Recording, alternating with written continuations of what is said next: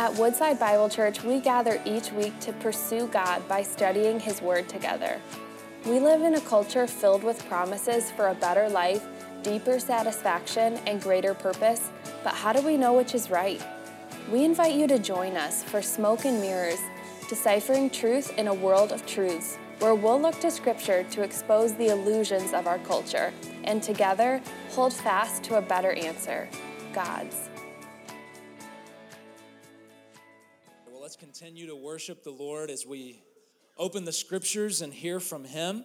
Um, if you've been with us the last few weeks, you know we're in the book of Ecclesiastes, Ecclesiastes chapter 2. This is our fifth and final week uh, looking at this peculiar book in the middle of the Old Testament. So if you're following along in the Bible and you open it up right in the middle, you'll likely hit the Psalms, go a couple of books to the right, and you'll hit Ecclesiastes chapter 2, and we're in verses 18 through 26. Ecclesiastes chapter 2, verses 18 through 26. You guys remember famously, this book starts off in chapter 1, verses 1 and through 3. Um, the, the writer identifies himself as a son of David, as a king over Israel, so we think he's Solomon. Um, and then he writes kind of his thesis statement for the book, or at least for these first couple of chapters of the book. He says, Vanity of vanities, chapter 1, verse 2. All is vanity. And what can there be gained under the sun? He asks in verse 3. The implied answer is nothing. Life is vain. There's nothing to be gained of ultimate value under the sun. Vanity of vanities, it's all vanity. Um, and then he kind of has this poetic reflection on the repetitious nature of the natural world. The winds have their circuits, the waters have their cycles. And this repetitive nature of the natural world is reflective of our lives. There's nothing new under the sun. The only things we can do are things that have already been done. Um, so he's reflecting on the vanity of the world. And then the next sermon we looked at, the back half of chapter one, um, he talks about the endless pursuit of wisdom and how we're on this endless quest for answers about how to fix the world, about how to fix our hearts. And under the sun, left to ourselves, there are no answers for us. And then in chapter two, he talks about how he had this strategy of overcoming the vanity of the world through an endless pursuit of pleasure. And that didn't work out, it was striving after the wind. And then he reflects on the shared fate of both the wise and the foolish. And the fact that wise people die just like foolish people die is another pointer to the vanity of life. What's the point of being wise if I'm gonna die just like the foolish person? Why don't I just live like a fool? What does my life matter if we're all gonna end up the same way? So he's reflecting on the vanity of life. Well, finally, we've now come to sort of his last piece of evidence for the vanity of life in chapter 2, verses 18 through 26. So, brothers and sisters, hear the words of our God. I hated all my toil in which I toiled under the sun, seeing that I must leave it to the man who will come after me, and who knows whether he will be wise or a fool. Yet he will be master of all which I toiled and used my wisdom under the sun. This also is vanity. So I turned about and gave my heart up to despair over all the toil of my labors under the sun. Because sometimes a person who has toiled with wisdom and knowledge and skill must leave everything to be enjoyed by someone who did not toil for it. This also is a vanity and a great evil. What has a man from all the toil and striving of heart with which he toils beneath the sun. For all his days are full of sorrow, and his work is a vexation, even in the night. His heart does not rest. This also is vanity. So there is nothing better for a person than that he should eat and drink and find enjoyment in his toil. This also I saw is from the hand of God. For apart from God, who can eat or who can have enjoyment? For to the one who pleases God, God has given wisdom and knowledge and joy.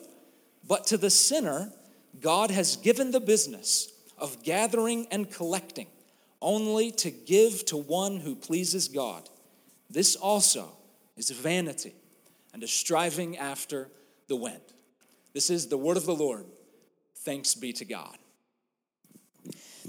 Patrick Morley is a Christian author and sort of a specialist in men's ministry, ministering to and helping disciple men. And he wrote a very popular book many years ago called The Man in the Mirror. It sold something like 4 million copies. Well, in another one of his books called Pastoring Men, Morley writes about one of the biggest sources of discontentment and depression among men, something he refers to as success syndrome. He writes from his observations ministering to men that their biggest struggles in life don't come from their failures to achieve their dreams, but from their success of achieving their dreams and then coming to realize that that success didn't fill the holes in their souls. Success syndrome. They got the job they wanted to get. They made the money they wanted to make. They bought the house they wanted to own. They started the family they wanted to have. By that point, they're in their 30s and 40s. And then all of a sudden, they realize, despite all of this success, there's still something missing. There's still this low level residual discontentment in life. Like, I'm missing something. Like, despite getting everything I ever wanted, I'm missing something. And Morley writes this is what often leads to what we commonly refer to as a midlife crisis. When a person has obtained everything they ever wanted job, money, family, home but there's still this deep existential angst, there's still this soul level ache in a man's soul. That's success syndrome, Morley says. Similarly, Jonathan Haidt is a psychologist who wrote a well known book called The Happiness Hypothesis, which is a historical survey of how people throughout history have tried to obtain happiness. And through this book, he documents how, quote, studies find a very weak correlation between wealth and contentment. And the more prosperous a society grows, the more common is depression. He goes on to say, quote, the principle is this we are unhappy even in success because we seek happiness from success.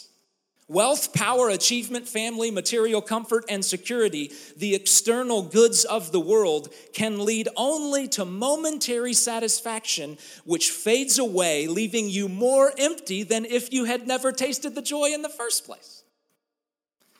So, do you see how these two authors are saying the same thing? Morley is a practitioner and a minister who deals personally with the struggles of people. Jonathan Haidt is a psychologist and an academic researcher, but they're both saying the same thing. Success in life very often leads to misery in life because we realize the success we achieved doesn't satisfy our souls like we thought it would. And we would have been more happy if we'd never been so successful in the first place, because then we wouldn't realize that success doesn't make us happy. This is why oftentimes when people from prosperous nations like our own visit third world countries and we see people living in deep poverty, very often it will stick out to us how happy these people are. Like, dude, you have no shoes. You're living in a shack. You're living on less than a dollar a day. And yet there's this purity to their joy because they don't know anything different. They don't know that living in America in a mansion, like most of us do, let's be honest, doesn't actually work to bring us the joy we all want. They're still living with that illusion, but for so many of us, that illusion has been broken. For so many of us who've experienced success syndrome, the illusion has been broken. We have the money we want, we have the family we want, the home we want, the job we want, but we don't have that deep sense of purpose and joy and satisfaction that we want. As the well known Brooklyn philosopher, the notorious B.I.G., said, Mo money, mo problems. I don't know what they want from me. It's like the more money we come across, the more problems we see. So good. Man. I'm more of a West Coast guy normally, but that's one of the best songs from rap in the 90s. Mo money, mo problems. More success, more misery. That is the exact same thing Solomon is saying in Ecclesiastes chapter 2, verses 18 through 26. Here's the way I've put it The temporary nature of our possessions points to the vanity of life. The fact that we work for these things that we can't hold on to points to the vanity of life. I work and I succeed in my work of making money. I work and I succeed at my work getting a home. I succeed in starting a family. I succeed in getting the job. But it would have been better if I hadn't succeeded in gaining all those things in the first place because now I just realize how vain it all is and I'm more miserable than when I started. So let's look back at the text and see how he lays all this out. Starting in verse 18, he writes I hated all my toil in which I toiled under the sun, seeing that I must leave it all to the man who will come after me. And who knows whether the man I leave it behind to will be wise or will be a fool. So he's making the observation that he has to leave behind everything he worked for. The business he built, the money he made, the possessions he acquired, he has to leave it all to a man who will come after him. And who knows if that man will do something wise with it or foolish with it? He doesn't know. He can't say. He has no control over it. The business he built could be totally ruined by his successor. The property he's developed could be destroyed by his inheritor.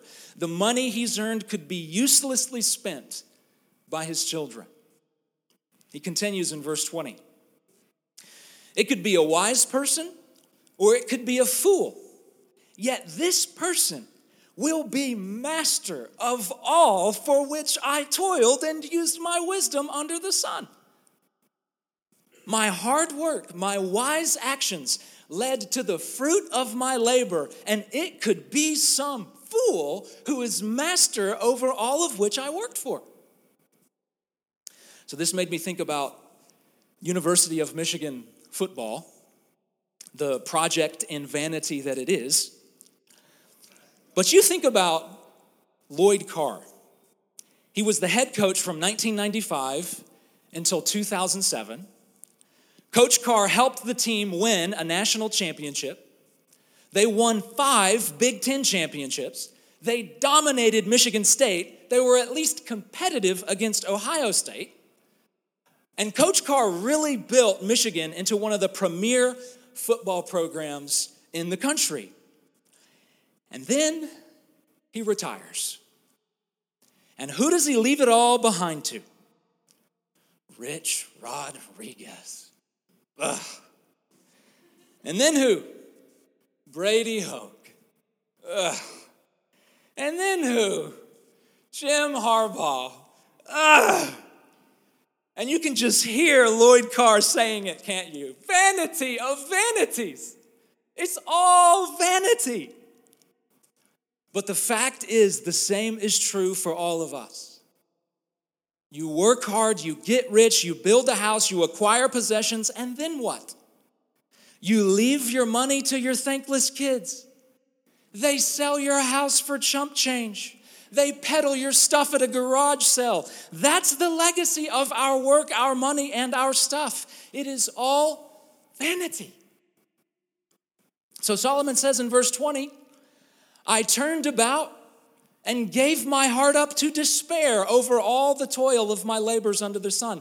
Because sometimes a person who has toiled with wisdom and knowledge of skill must leave everything to be enjoyed by someone who did not work for it. Like Jim Harbaugh. What vanity and great evil. That's what he says. So Solomon is depressed and despairing over all the things he worked for because he's ultimately going to leave it to someone who did not work for it. It's like he's saying, This isn't even fair. This is my stuff. I worked for it. I get to keep it. But it's not so. Everything we own ultimately, ultimately ends up at Salvation Army. And someone who did not work for it gets to enjoy it. So he asks in verse 22 What has a man from all the toil and striving of heart with which he toils beneath the sun? What does he have? It's a rhetorical question, right? What does a man gain from all his toil and striving under the sun? I mean, really, really, what do you gain? Nothing.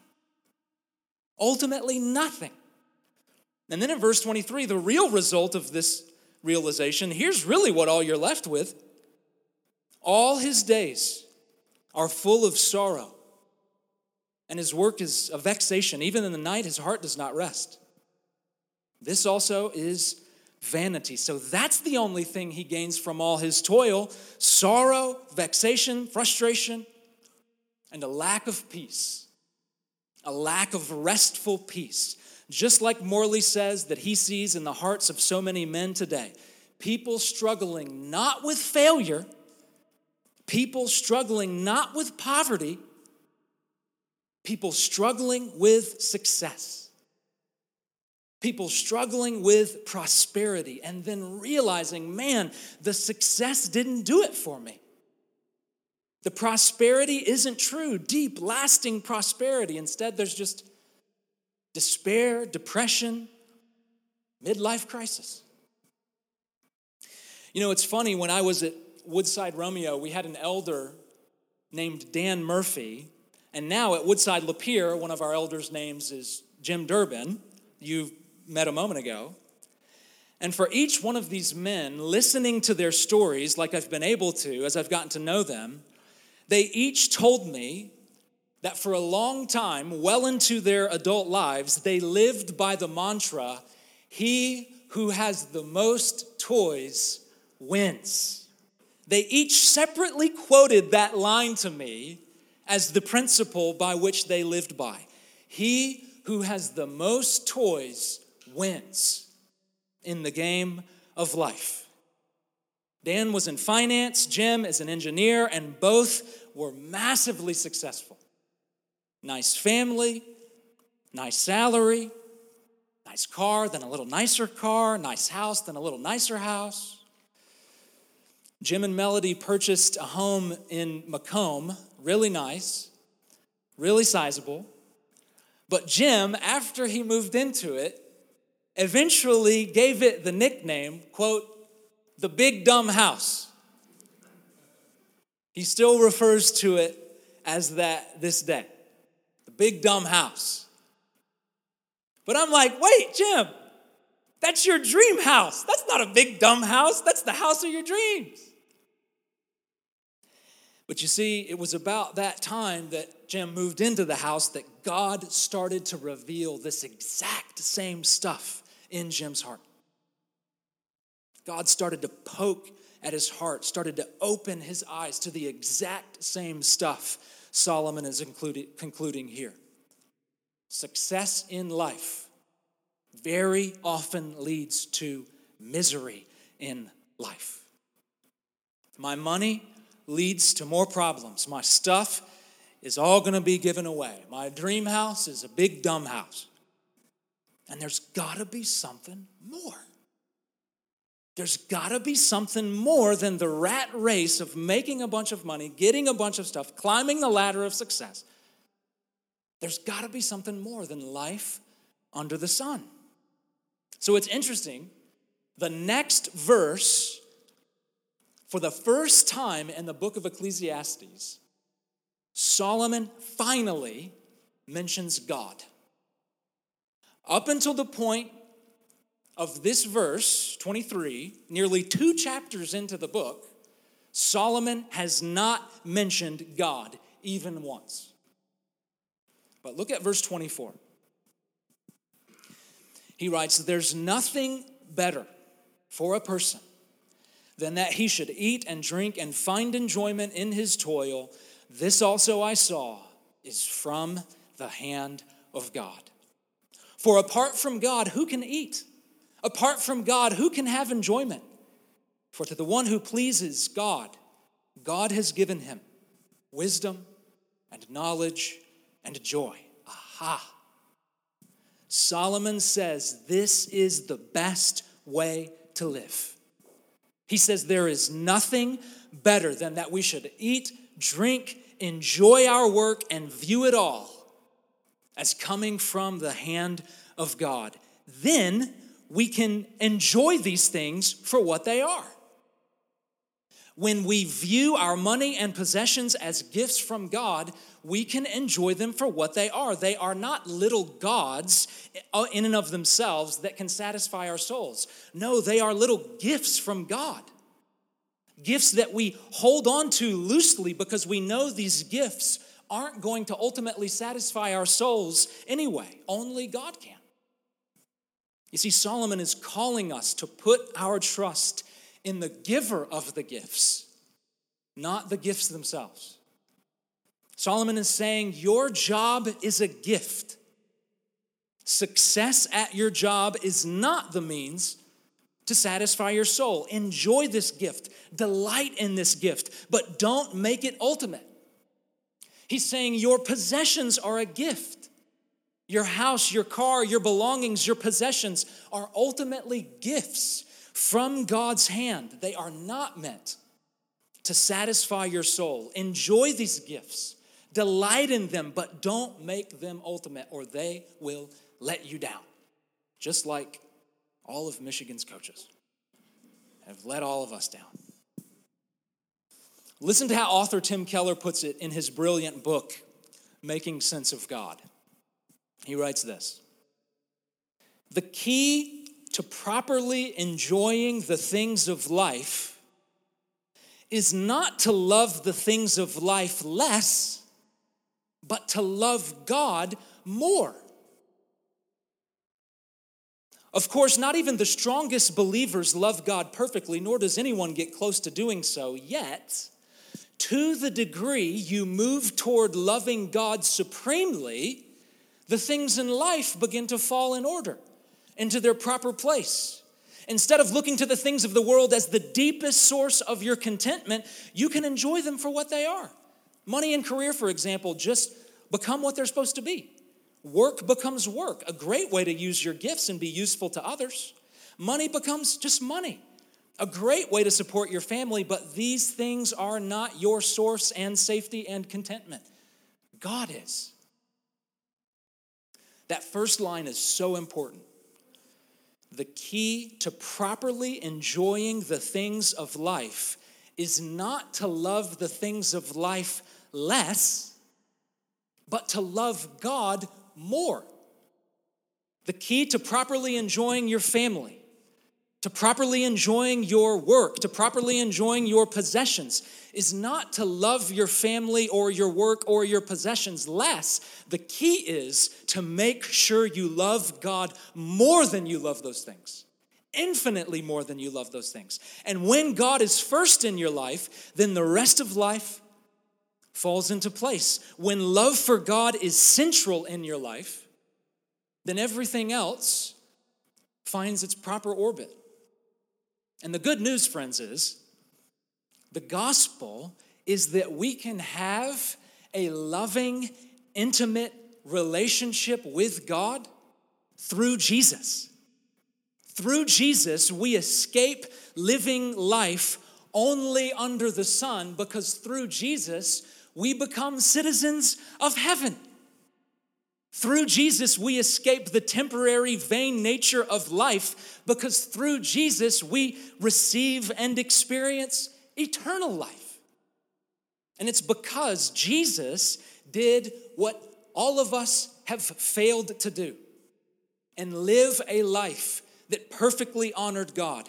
Jesus lived the life that we should have lived. He lived a life of joy and purpose and love and righteousness. Jesus lived the life that you and I should have lived. And then Jesus died the death that we should have died, taking upon himself the curse of our sin. And then Jesus rose from the grave so that we too might experience newness of life. This is the gospel, friends. This is the good news. And so I encourage you to trust in that message, trust in Jesus with your life, and listen to how the gospel makes a difference in how we relate to our possessions and our work. Again, Tim Keller once more quote, once we know through faith in Christ's work, once we know that God, that we are reconciled to God, once we know that, once we know that the Creator is now not just our sovereign Lord, but also our Heavenly Father, when we know that, we can begin to have a more sacramental experience of the world. In other words, we can begin to see everything as a free gift from our Father and a foretaste of the glory and goodness to come in our eternal inheritance. In short, attachment to God amplifies and deepens enjoyment of the world. It doesn't diminish it. Here then is the message don't love anything less. Instead, learn to love God more, and you will love other things with far more satisfaction. You won't overprotect your things. You won't overexpect things from them. You won't be constantly furious with them that they hadn't given you what you hoped.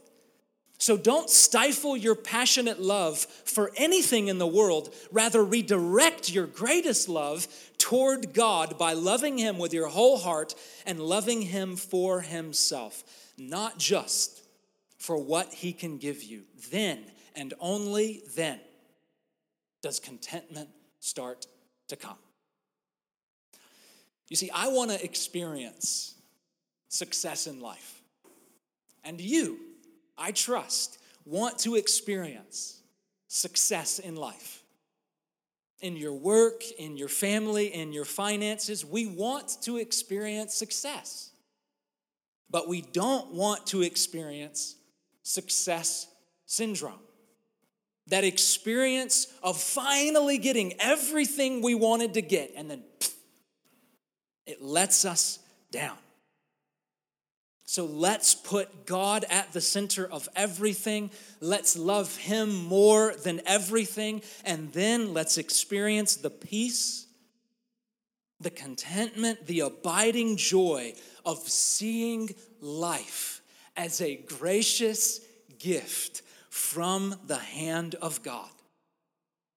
Every moment, every opportunity, every provision is a gift from our gracious God. Is life fleeting? Sure. Are our temporary are our possessions temporary? Sure. But in Jesus we receive eternal life in the future and we experience purpose in life now.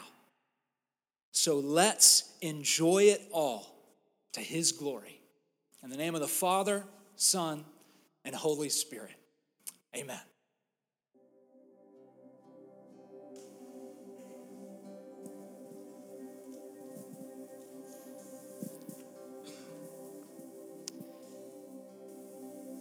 Our Father in heaven, we've gathered here this morning to sit under your word, to hear from you. So, God, we thank you for the Spirit inspired scriptures. And we thank you for the power of the gospel that echoes from each page of Scripture, from Genesis to Revelation. God, we want to learn. We want to grow. We want to be humbled. And we thank you, God, for this word in Ecclesiastes. And we pray, God, that by your Holy Spirit, you would use the seeds that have been planted to bear fruit unto eternity. And Father, use this word this morning to confront us, to call us out of the illusion that we can find life and purpose and contentment and peace and joy in stuff, in money, in work. Wake us up, God, from the illusion of material success leading to abiding joy. And Father, call us to life in Christ. Call us to peace in Him, no matter our bank account, no matter what fills our homes or what our home looks like. God, fill us with the joy of knowing you and having the treasure of the gospel, eternal life. Father in heaven, we pray. We pray for your Holy Spirit to move. For so many of us, we're entranced. For so many of us, we need you to do something supernatural. And so we invite your Holy Spirit, we call on your Holy Spirit to help us surrender all of life to you and to begin to truly enjoy it for what it is a gift. And so we sing now and we receive these words. In Jesus' name, amen.